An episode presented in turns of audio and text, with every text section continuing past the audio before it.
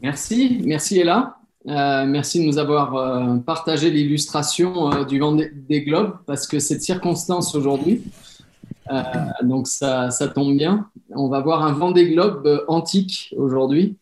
Et alors, l'exercice de prêcher par Zoom, c'est un peu particulier. Après le printemps, je pensais que c'était derrière nous, mais apparemment non. Et j'avoue que j'étais plutôt content de me dire que ce serait derrière nous. Mais du coup, euh, pour plus de fluidité, j'opte pour une forme euh, différente, un peu plus variée. Et c'est pourquoi euh, on va entendre un témoignage tout à l'heure de la part de Baptiste. Et puis on utilisera aussi des belles illustrations du jour de la part de, de. Et avant d'aborder le texte du jour, j'aimerais vous partager une anecdote. je suis devenu croyant quand j'étais étudiant au cours de ma prépa baptême. La personne qui m'a accompagné dans la démarche et que je respectais profondément m'a exprimé l'idée suivante. Il m'a dit, Thierry, dans la vie d'un croyant, c'est important de voir et de reconnaître la main de Dieu. Ça va contribuer à une base solide pour ta marche par la foi. Alors, lorsque mon mentor et formateur de l'époque m'a partagé ces mots, je les ai conservés précieusement, mais à tort, je pensais que je n'avais pas expérimenté l'idée de voir la main de Dieu à travers des circonstances précises.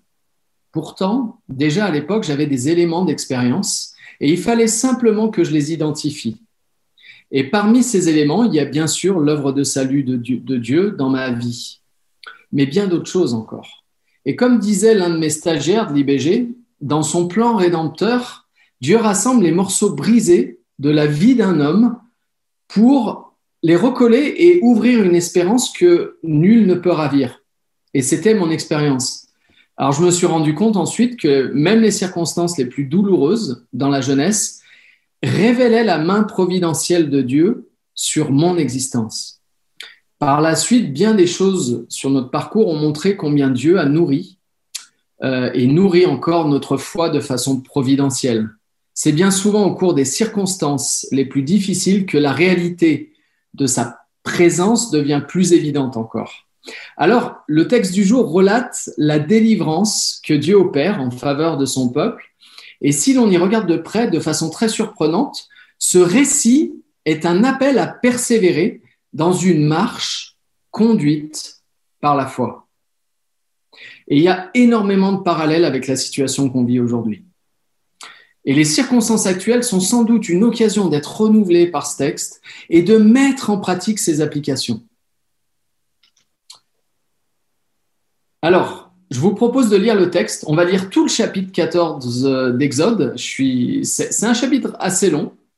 Et je vais demander à, Jonathan, qui est derrière l'écran et qui contrôle, euh, s'il peut euh, mettre le texte. Et je vais le lire. L'Éternel transmit ses instructions à Moïse et voilà ce qu'il dit. Parle aux, Israélites et euh, dis-leur de revenir camper devant Piaïroth, entre Migdol et la mer. Vous dresserez vos tentes en face de baal au bord de la mer. Le Pharaon pensera, les Israélites se sont égarés dans le pays, le désert les tient emprisonnés. Je rendrai obstiné le cœur du Pharaon et il se lancera à votre poursuite, mais je manifesterai ma gloire à ses dépens et aux dépens de toute son armée, et les Égyptiens sauront que je suis l'Éternel. Les Israélites se conformèrent à ses instructions.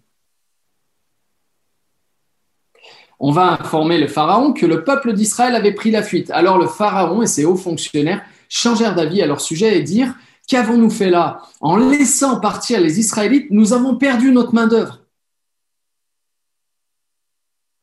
Le pharaon fit atteler son char et mobilisa ses troupes. Il choisit 600 de ses meilleurs chars qu'il fit suivre de tous les autres chars d'Égypte. Chacun d'eux était pourvu d'un équipage de trois hommes.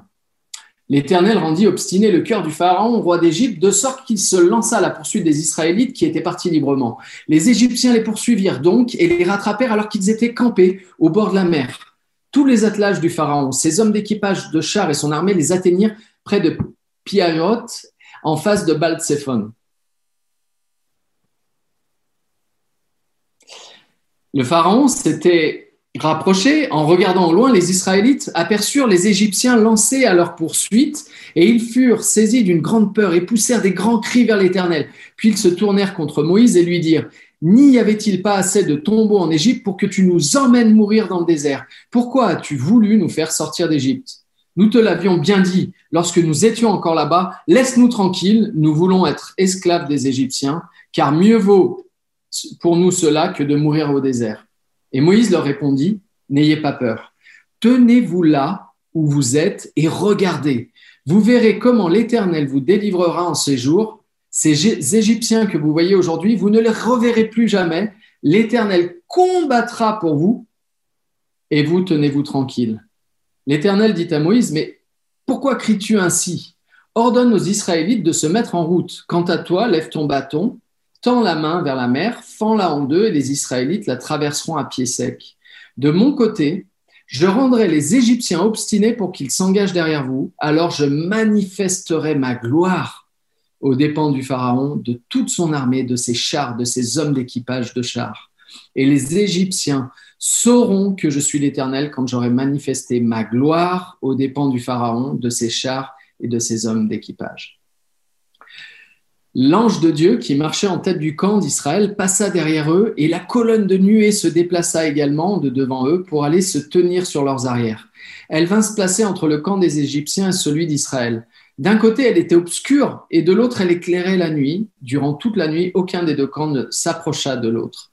Moïse étendit sa main sur la mer et l'Éternel fit souffler sur elle toute la nuit un violent vent d'est qui refoula la mer de sorte que les eaux se fendirent et que le fond apparut. Les Israélites passèrent au milieu de la mer sur la terre ferme, alors que les eaux se dressaient comme des remparts à leur droite et à leur gauche.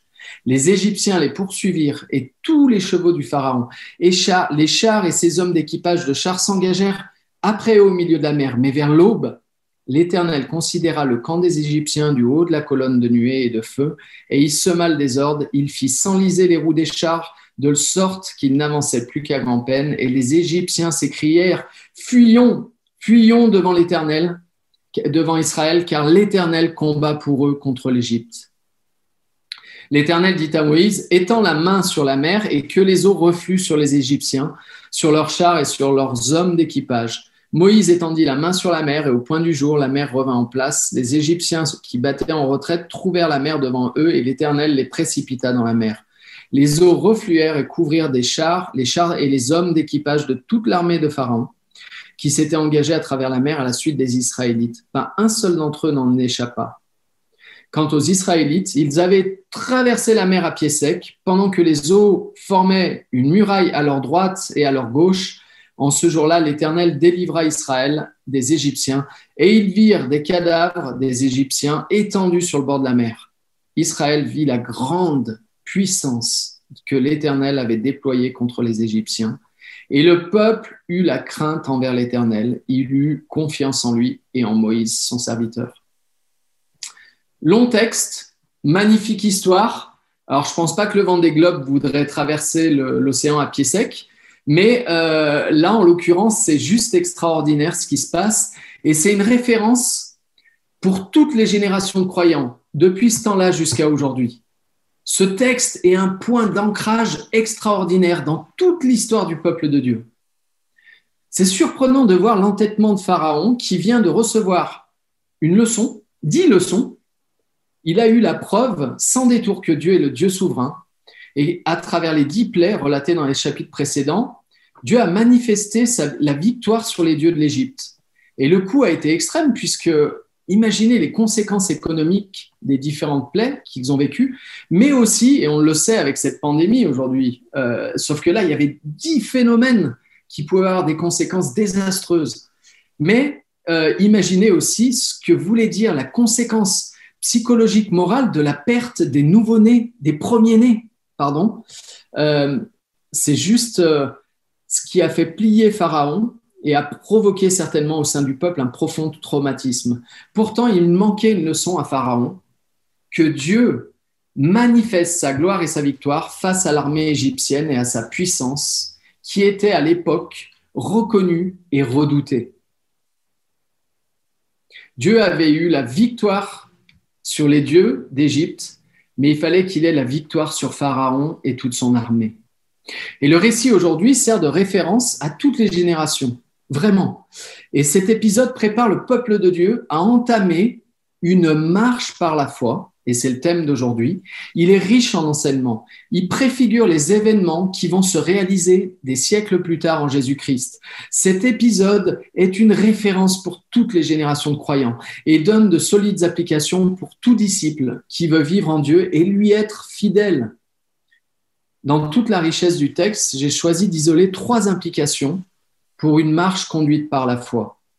Hébreu 11, 29 affirme que c'est par la foi que le peuple de Dieu, sous la conduite de Moïse, a traversé la mer comme un terrain sec, et euh, tandis que les Égyptiens ont été engloutis lorsqu'ils ont tenté de passer. Alors la première implication, euh, c'est la marche conduite par la foi, implique de placer sa confiance en Dieu et en ses promesses, quelles que soient les circonstances. Et en fait, ça fait écho aujourd'hui, je crois. Hein. Le récit est surprenant quand on regarde ce que Dieu demande à Moïse dans un premier temps. Malgré l'attitude bien souvent volatile du peuple, euh, désolé, euh, donc euh, malgré l'attitude souvent volatile du peuple, il s'exécute et ces deux millions de personnes qui s'engagent dans un chemin périlleux qui va ressembler à une impasse d'un point de vue de la stratégie militaire, on parlerait d'erreur fatale. Parce que Dieu les envoie vers une destination qui n'est pas naturelle, qui n'est pas logique. Et d'un point de vue militaire, ça ne peut pas marcher. Et d'ailleurs, euh, l'accusation de Pharaon, c'est que le peuple s'égare. Et lui s'enorgueillit de cette situation. Il mobilise toute sa force armée dans la poursuite, telle une meute de hyènes qui fondent sur leur proie. Et le peuple est coupé de sa seule voie de sortie, qui est le désert. Alors, je vais demander euh, à Jonathan de, mettre la première illustration pour, voir un peu euh, euh, dans quelle situation se trouve le peuple. Il y a 2 millions de personnes. Vous voyez, c'est une nuée de personnes qui se trouvent entre la mer, les montagnes et l'armée égyptienne. Imaginez, là on a affaire à des vieillards, des familles, des bêtes, voyez, euh, vous voyez peut-être euh, ces images d'exode de peuples qui se retrouvent en situation de fragilité face à, une force armée. On a vu ça euh, dans, tout un tas de contextes. ça peut être les Kurdes, par exemple, ou alors d'autres peuples victimes de génocide, comme au Rwanda. Et en fait, on est vraiment dans cette même configuration que ce qu'on voit aujourd'hui dans l'actualité. Un peuple qui est acculé face à la mer, entre les montagnes, en situation de faiblesse et qui, est écrasé par la menace.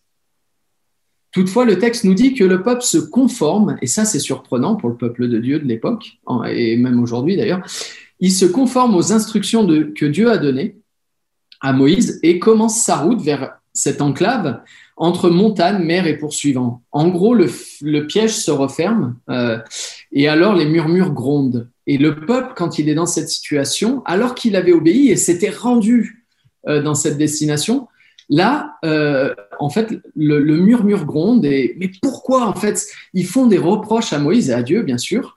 Et pourquoi tu nous as pas laissés? On était mieux là-bas, on était peut-être esclaves, mais là, on va aller mourir dans le désert. C'est du n'importe quoi. Nous savons aujourd'hui que la voie réservée au peuple de Dieu, c'est un parcours pédagogique. La voie que Dieu nous donne, même pour des circonstances contraires et compliquées, c'est la voie pédagogique de Dieu. Et en fait, il nous appelle à avoir foi dans cette promesse. Il n'y a aucune trajectoire qui est linéaire et simple et facile. Ça nous piégerait. Et en fait, d'une certaine façon, il vise, à travers les circonstances, Dieu vise la formation de son peuple, de ses enfants, de ses disciples, et son attachement aux promesses qu'il a faites, agissant avec fidélité. Et Steve nous l'avait montré avec euh, ils avaient illustré il y a un mois des tableaux, vous vous souvenez, un parcours un peu sinueux à côté d'une voie facile. Et finalement, c'est le parcours sinueux et on voit avec le recul que le parcours sinueux est celui qui va mener à la vie, alors que la voie facile est celle qui menait à la perdition. Mais cette voie que Dieu préserve, nous propose, c'est celle de l'obéissance et de la confiance, même si on ne la comprend pas. Celle qui va permettre à Dieu de révéler sa gloire devant son peuple et ses ennemis, celle qui va montrer la personne même de Dieu et son œuvre. Et au verset 4, voilà ce qu'il dit, je rendrai obstiné le cœur du Pharaon, il se lancera à votre poursuite et je manifesterai ma gloire à ses dépens et aux dépens de toute son armée et les Égyptiens sauront que je suis l'Éternel. En fait, à travers ces mots, Dieu promet qu'il va réaliser son œuvre avec sa gloire au centre. Il mettra en œuvre son plan de libération de façon évidente et extraordinaire, agissant et combattant pour le salut de son peuple qui n'a plus qu'à observer ses faits et voir la main puissante de l'Éternel à l'œuvre. C'est un privilège. C'est la promesse qui a été faite au peuple de Dieu et c'est la promesse qui nous est faite aujourd'hui. En fait, le texte montre que cette intervention est source de vie pour ceux qui ont placé leur confiance en lui et un drame pour ceux qui s'y sont opposés. Et on le voit à travers la nuée. Elle a un sens différent selon de quel côté on se trouve. N'est-ce pas ce que Jésus a mis en œuvre pour nous, un plan de salut qui interpelle notre confiance et qui se réalisera et qui va réaliser toute chose à la perfection? Nous allions vers la mort, mais Christ a combattu pour nous et a obtenu la victoire et il nous donne la vie. Est-ce que nous pouvons affirmer aujourd'hui que ce plan merveilleux est à l'œuvre et en toutes circonstances, arrêter de nous débattre et à la place laisser la confiance à Dieu? En fait, notre assurance ne pourra pas venir des circonstances favorables. Très souvent, je crois que l'homme, et, moi en premier, on s'attache à aller vers des bonnes circonstances. Mais c'est pas ce que Dieu nous demande. En fait, ce que Dieu nous demande, c'est pas de nous attacher aux circonstances favorables. En fait, c'est de nous attacher à ses promesses et de lui faire confiance. Et ça change tout. Si on comprend ça en profondeur, ça change tout. Et je vais demander à Jonathan de mettre la deuxième. Euh, pardon. Non, non. Jonathan, évite. Euh, je vais demander à Baptiste de nous donner un petit témoignage, un court témoignage que j'apprécie. Euh, c'est un témoignage qui, bien sûr, n'est pas à l'échelle de ce que le peuple de Dieu a pu expérimenter, mais qui, en termes de portée, euh, amène, je dirais, un témoignage très puissant de la manière dont Dieu agit à travers des circonstances contraires. À toi, Baptiste. Euh, oui, oui, il n'y a rien à voir avec. Enfin, il n'y a rien à voir. C'est pas du tout euh, comparable à ce que vivait le peuple. Hein, loin de là. Mais quand Thierry a demandé, a dit qu'il cherchait un témoignage pour son pour son message, euh, j'ai hésité. Après, je lui ai demandé des détails. Et, je pense que c'est bien des fois de se, faire un peu violence, en tout cas de, témoigner, de raconter ce que Dieu il fait pour nous, juste pour bah, valoriser ce que Dieu fait pour nous par rapport à lui, parce que c'est quand même quelque chose de super chouette, et par rapport aux autres pour être un encouragement. Donc, donc voilà, juste un petit témoignage rapide. Ça se passe pas dans un désert. Euh, c'était juste à la fin de mes études, en fait, euh, j'avais hum, bah, du mal à trouver du travail dans, mon domaine. Je trouvais des petits boulots, mais c'était compliqué de trouver un vrai poste. Donc, euh, c'était pas hyper simple. Donc, je faisais des petits boulots d'intérim. Donc, je me suis dit, c'est pas moi qui ai bipé. Euh, je me suis dit, ben, je vais, je vais essayer d'être moniteur de ski, comme euh, la plupart, enfin, comme toute ma famille. C'est une formation que j'avais déjà essayée euh, depuis plusieurs années, donc je me suis dit, ben, je vais me concentrer là-dessus pour au moins avoir un boulot qui me plaît pendant l'hiver. Donc, donc j'ai, continué ce cursus-là. En fait, j'avais déjà raté plusieurs fois l'examen d'entrée c'est un diplôme qui est assez long à avoir. Donc l'examen d'entrée, c'est juste, enfin, c'est un slalom où il faut faire un certain temps. Et si on a, si on est, on rentre dans ce chronomètre, dans ce chrono, dans ce temps, on, on a le premier examen et on peut continuer la suite du cursus. Donc j'avais déjà raté plusieurs fois cet examen. Mais du coup, je me suis entraîné euh, tous les jours pendant deux hivers, donc avec différentes formations. Donc j'ai passé deux saisons d'hiver à vraiment m'entraîner tous les jours en slalom. Euh, donc il n'y a rien à voir avec le désert. Hein. Je skiais toutes mes journées de tout l'hiver, donc c'était vraiment chouette. Mais je me mettais à fond pour essayer de, de rentrer dans ce cursus, pour essayer au bout d'avoir un, un, boulot, au moins pendant l'hiver. donc tous les jours pendant deux hivers, j'ai fait ça, du slalom. Je commençais à m'améliorer, parce que ça commençait à faire un moment que je m'entraînais. Dès qu'on faisait des examens blancs, ben, j'arrivais à valider, à, à, rentrer dans le, dans le bon temps. Donc ça, c'était chouette. Mais à chaque fois qu'il y avait les, vrais tests, eh ben, ça marchait pas, en fait. Soit, soit j'y allais un peu trop fort, mais je tombais ou, moi je peux pas rentrer dans les détails, soit je tombais ou je, prenais un piquet avant, avant l'arrivée, ou soit j'y allais un peu trop tranquille pour pas tomber, mais du coup j'étais en dessous du chrono. Dans, dans tous les cas, les examens ils, passaient pas, et c'était un peu stressant parce qu'on avait le droit à, deux examens, on avait le droit de passer deux fois par an, début de saison d'hiver, en fin de saison d'hiver. Et un de mes derniers examens, euh, un des derniers avant de finir ma formation, donc je savais que c'était une des dernières chances. Et je savais aussi que j'avais le niveau parce que j'y arrivais aux examens blancs, je m'étais donné du mal, donc j'avais fait tout ce que je pouvais, et ben je rate encore. Donc là, j'ai un petit peu mal vécu ce dernier échec, et euh, ben j'ai c'était un peu compliqué parce que dans ma vie, en fait, j'ai toujours eu euh, confiance en Dieu. Ça n'a jamais été parfait, mais globalement, dans toutes mes épreuves, j'ai pu voir Dieu à travers tout ça. J'ai eu confiance en lui. Il m'a beaucoup aidé.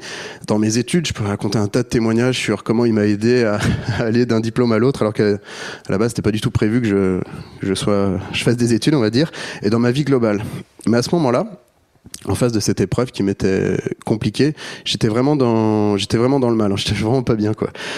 Euh, j'étais au bout en fait de ce que je pouvais supporter. En fait, j'étais vraiment perdu et je savais pas où aller. En fait, j'étais vraiment dans, une impasse. Je voyais pas, euh, je voyais pas où je pouvais aller. Donc vraiment à la fin du slalom, j'ai vu que je l'avais pas. J'ai tout envoyé bouler, mon casque, tout ça. Je suis parti au fond de la station. C'était à l'Alpe d'Huez. Je me suis sauvé au fond de la station pour être tranquille et j'ai vraiment crié à Dieu, littéralement. Et euh, je lui ai dit ça. Je lui ai dit si tu veux pas que je sois moniteur de ski, y a pas de souci. Moi, moi, je te suis. J'ai déjà fait, j'ai déjà fait des choix pour toi. J'ai déjà arrêté des trucs. Si tu veux pas que je sois moniteur, pas de souci. Mais je veux juste ouvre-moi quelque chose d'autre parce que là j'ai rien d'autre. Je suis paumé, j'ai pas de boulot, c'est compliqué. Donc je lui ai vraiment dit ça. Et euh, je lui ai dit tout, tout, ce que je vous raconte, que je comprenais pas, que je voyais pas, que j'étais au bout, quoi. J'en pouvais plus. Donc j'ai passé. Euh, à ce moment-là, j'étais vraiment dans le doute, j'étais mal pendant un ou deux jours. Et deux jours après, j'ai un ancien maître de stage euh, avec qui j'avais plus de contact. Enfin, voilà, donc euh, deux jours après cet épisode, j'ai ce maître de stage qui me contacte, qui me propose un poste pour remplacer quelqu'un qui partait en congé maternité. C'était un poste auquel j'aurais même pas osé postuler parce que j'avais juste pas assez d'expérience et même pas les diplômes. Euh, bon, c'était pas hors sujet, c'est dans l'environnement, mais c'est le genre de poste où on n'ose pas postuler comme premier comme premier poste. Donc il me propose ça parce que j'avais fait mes stages chez eux et que ça s'était bien passé. Donc bah évidemment moi je dis oui tout de suite. Et euh, bah, ça a été mon premier vrai travail dans l'environnement en fait qui m'a permis d'avoir euh, un autre poste juste après sur Annecy et puis ensuite un autre poste euh, que j'ai en ce moment depuis trois ans au Bourget du Lac donc qui fait que, bah, que je travaille ici et qu'avec Eleonore on est venu s'installer avec les en fait ça m'a permis de, de voir donc deux jours après vraiment cette épreuve où c'était compliqué où j'ai vraiment été au bout de ce que je pouvais supporter que tout était conduit parfaitement en fait que même si j'ai dû rater ces examens, j'ai essayé de retrouver, mais je sais même pas, j'ai peut-être loupé 10, 12 fois, j'ai pas vraiment compté, mais je, l'ai quand même raté un paquet de fois, je sais pas vraiment pourquoi, mais c'est passé comme ça.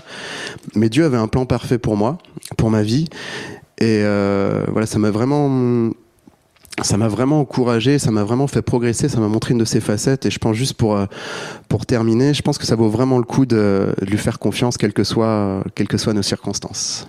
Donc voilà mon petit euh, témoignage.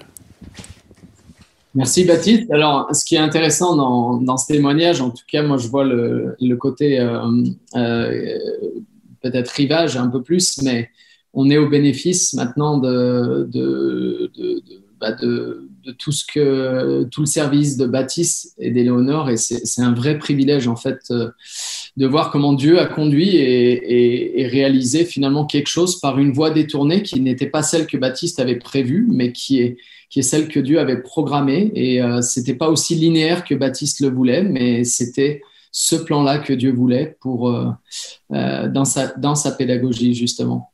Alors, euh, le deuxième point euh, que j'aimerais mettre en, en évidence, euh, qui ressort énormément du texte, c'est que la marche conduite par la foi invite à attendre, reconnaître et célébrer l'œuvre de Dieu. Le peuple de Dieu devient ainsi spectateur de son œuvre et Dieu l'a promis, il le réalise de manière extraordinaire là où il n'y avait plus d'espoir. Et la promesse, elle est extraordinaire et valable pour nous aujourd'hui, particulièrement dans le contexte Covid. Dieu a dit à son peuple, n'ayez pas peur. Imaginez dans, notre contexte actuel qui est anxiogène, n'ayez pas peur, tenez-vous là et regardez la délivrance que l'Éternel va vous accorder aujourd'hui. C'est l'Éternel qui combattra pour vous. Quant à vous, tenez-vous tranquille. Imaginez, appliquez à notre contexte aujourd'hui ce que ça peut vouloir dire. N'ayez pas peur. Tenez-vous là. Regardez la délivrance que l'Éternel va vous accorder aujourd'hui. Quant à vous, euh, l'éternel qui combattra, c'est l'éternel qui combattra pour vous, et quant à vous, tenez-vous tranquille. C'est une belle invitation, hein, n'est-ce pas? Quelle preuve d'amour de la part de Dieu, un appel euh, à une réponse de foi de la part de son peuple. Alors que faire aujourd'hui dans le contexte où nous sommes? Quelle réaction on est appelé à mettre en application? Et si on observe le texte, il nous apprend énormément de choses. La première chose, c'est que si on marche par la vue, donc par la vue et par la foi. Si on marche par la vue, le texte nous montre que en ressortent plaintes et murmures, de l'inquiétude, de l'épouvante, de la peur, des gémissements, des solutions qu'on bricole. On veut retourner à l'esclavage, alors que c'est absolument pas ce qui était promis, et des cris de désespoir. Imaginez un peuple aux abois qui est pris au piège entre les éléments naturels et une armée redoutable, comme on l'a vu sur le tableau. Et de l'autre côté, il y a la marche par la foi, qui nous invite à attendre de Dieu et la réalisation de ses promesses. Et ce qu'il promet et réalise euh, à ce moment-là est encore vrai aujourd'hui. Et surtout, c'est pas seulement observer ce que Dieu fait, mais ne pas oublier, c'est ce qu'on fait à travers des, célébrations euh, comme celle-là, ne pas oublier de célébrer son œuvre rédemptrice. Ne pas oublier de, de regarder ce que Dieu a fait dans nos vies et ce que Dieu va faire et de le louer pour ça. Alors, je vais demander à Jonathan de, de mettre la deuxième illustration de Tiffen. Merci, Jo. Et là, Dieu réalise son œuvre. Alors, il y a plein de scientifiques, et j'ai vu même le Figaro s'est amusé à, à expliquer scientifiquement euh, la traversée de la mer des Roseaux. Donc c'est euh, un bras de mer qui se situe en, je dirais, euh, pas vraiment dans la partie nord parce que c'est de la mer salée et en fait les roseaux normalement ne, ne, poussent pas dans la mer salée, mais plus dans une partie un peu plus au sud et au niveau des lacs. Et en fait, imaginez, je dirais, ces scientifiques s'amusent donc à expliquer le miracle. Et en fait, quelle que soit l'explication, Dieu met en œuvre ses lois pour que ça puisse se réaliser. Et de l'autre côté, il l'a réalisé, il l'a réalisé pour son peuple. Et c'est extraordinaire. Enfin, vivre une circonstance comme celle-là, ça devait être effrayant et extraordinaire à la fois. Sommes-nous prêts, dans les circonstances présentes, à lever nos regards devant Dieu et à lui faire confiance et le laisser agir? Reste là, observe, reste tranquille, regarde la libération que Dieu va opérer. Récemment, j'ai expérimenté à travers, euh, alors presque toute la famille a, contracté le Covid chez nous et c'était le mois dernier. Et en fait, euh, c'est vrai que c'est une semaine particulière où le, corps lutte. Alors, il y en a qui font des formes très légères. Nous, c'était une forme grippale assez avancée. Et en fait, on ne sait pas comment ça va tourner parce que les symptômes sont si forts que euh, on sent que, à titre personnel, on perd le contrôle. Et on se retrouve seul face aux circonstances et aux risques. Et là résonnent ces paroles. N'aie pas peur L'Éternel combattra pour toi, et toi, tiens-toi tiens -toi tranquille. N'aie pas peur. Ce qui m'a porté, ce qui a porté Valérie certainement, qui a été même plus touchée que moi, c'est cette certitude que même si ça tournait mal, les promesses de Dieu restaient plus que jamais réconfortantes. Parce que, au fond, je me suis dit, mais ce que le croyant vise, c'est pas la bonne santé. Ce que le croyant vise, ce ne sont pas des conditions de vie optimales. Ce que le croyant vise, c'est la présence de Dieu et la certitude que les choses d'en haut priment sur n'importe quel avantage ici-bas. On est tellement concentré sur nos conditions humaines parfois qu'on en oublie ce qui a une portée éternelle. Et je me suis dit que même la mort, si elle devait venir, elle viendra un jour, n'entraverait pas l'œuvre puissante et rédemptrice de Dieu. Et c'est ce qui m'a consolé au plus haut point. Parce que je savais que quoi qu'il arrive, Dieu a la victoire finale. Et qu'il est encore plus à même de prendre soin de ma famille si je devais disparaître que je ne pourrais le faire personnellement. Ça m'amène au dernier point. La marche conduite par la foi vise la gloire de Dieu. En fait, souvent, on pense que la marche par la foi vise la solution à nos problèmes. Ce n'est pas l'objet de la foi. L'objet de la foi, et on le voit, et Dieu se manifeste, c'est que tous verront sa gloire. Ce qui devrait nous réjouir en premier lieu, c'est de voir la gloire de Dieu se révéler. Bien souvent, nous voyons les circonstances à travers nos lunettes, on cherche une issue de secours, mais ce qu'on est appelé à rechercher et à espérer et à contempler, c'est la gloire de Dieu. Et c'est l'objet du texte ici. Dieu donne ses instructions à Moïse et révèle son intention à travers cette situation. Regardez ce qu'il dit au verset 17. De mon côté, je rendrai les Égyptiens obstinés pour qu'ils s'engagent derrière vous. Alors je manifesterai ma gloire vis-à-vis de l'Égypte, Pharaon, son armée, etc. Et les Égyptiens sauront que je suis l'Éternel quand j'aurai manifesté ma gloire aux dépens de Pharaon, de ses chars et de ses hommes d'équipage. Nous pensons trop souvent à tort que la victoire sur les circonstances est notre œuvre, alors qu'en réalité elle est l'œuvre de Dieu. Nous pensons que notre libération des circonstances hostiles, c'est la finalité, alors que la gloire de Dieu est le point final. C'est la manifestation de cette gloire par la victoire que Dieu opère qui conditionne notre état et non l'inverse. Ce n'est pas la solution à nos problèmes qui conditionne la gloire de Dieu.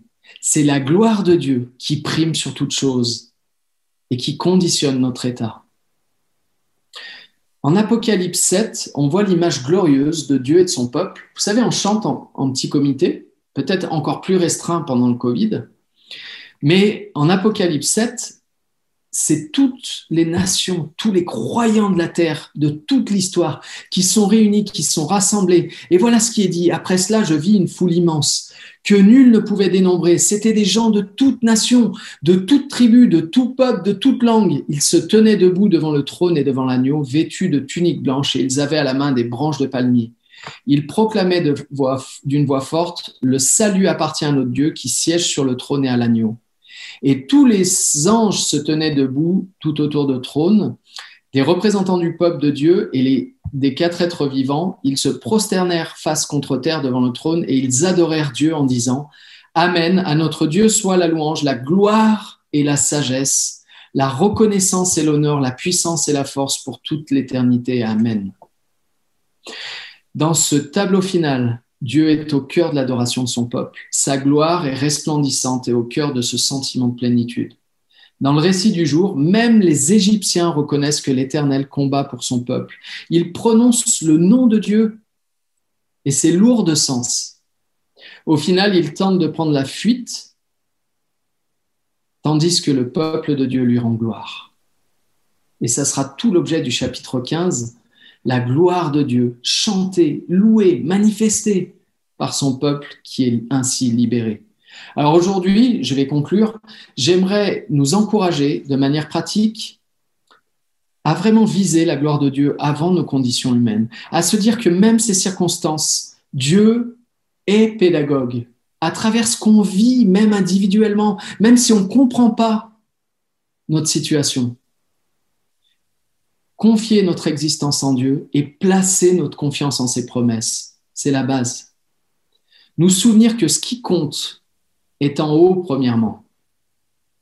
Accepter de remettre toutes nos inquiétudes entre les mains de Dieu, qui nous invite à nous tenir tranquilles et à nous laisser agir. Et ce que je vous propose comme exercice pratique cette semaine, c'est que ce soir, vous puissiez lister ce qui vous angoisse, ce qui vous inquiète, ce que vous ne comprenez pas, et simplement de le présenter à Dieu. Et Dieu là te dit, tiens-toi tranquille, laisse-moi agir. Et enfin, à reconnaître et à célébrer ce qu'il a déjà réalisé. En fait, quand mon mentor m'a dit ça, j'ai pas capté beaucoup de choses de ma vie, mais je les ai comprises avec le temps. Parce que je pensais qu'à chaque fois que Dieu agissait, c'était quand il y avait quelque chose de miraculeux. Alors qu'en réalité, à travers le quotidien, à travers nos circonstances, il agit aussi. Et c'est ça que j'ai pu comprendre après dans, ma, dans mon processus, dans mon parcours, c'est que bien des choses, même les plus terribles des fois, ont participé à la construction de ma foi ont participé à comprendre qui est Dieu en profondeur et m'aident aujourd'hui à le servir et à me concentrer, et j'espère de toujours plus, sur ce qui est en haut. C'est alors que nous pouvons porter haut et fort ce message de délivrance et d'espoir à nos contemporains parce que eux souffrent. Nos voisins souffrent et on le voit. Ils sont inquiets et on le voit. Et notre paix en Dieu fera la différence. Cette période si singulière que nous vivons c'est une source de tension et d'angoisse. Les observateurs voient combien ce second confinement impacte la psychologie et le moral de nos prochains. Elle ressemble à une impasse acculée entre la mer et une armée redoutable. Elle éprouve notre foi. Que ces circonstances nous amènent à placer notre confiance au bon endroit et apporter l'espérance qui, nous qui nous anime à nos contemporains. Je vais finir par la prière et je laisserai la parole aux musiciens et merci pour leur travail. Je vais prier. Seigneur, on est reconnaissant. Merci parce que face aux circonstances contraires, tu nous appelles à placer notre confiance en toi et à nous tenir tranquilles et à te laisser agir.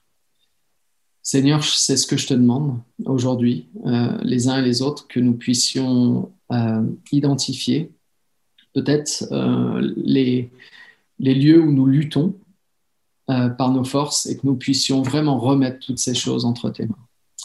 Merci Seigneur pour les miracles que tu as compris, que tu accomplis et, et, nous savons que tu es un grand pédagogue et que notre vie et notre trajectoire, tu, en es le maître et nous voulons juste renouveler notre confiance en toi et t'adorer et chanter ta gloire aujourd'hui. Amen.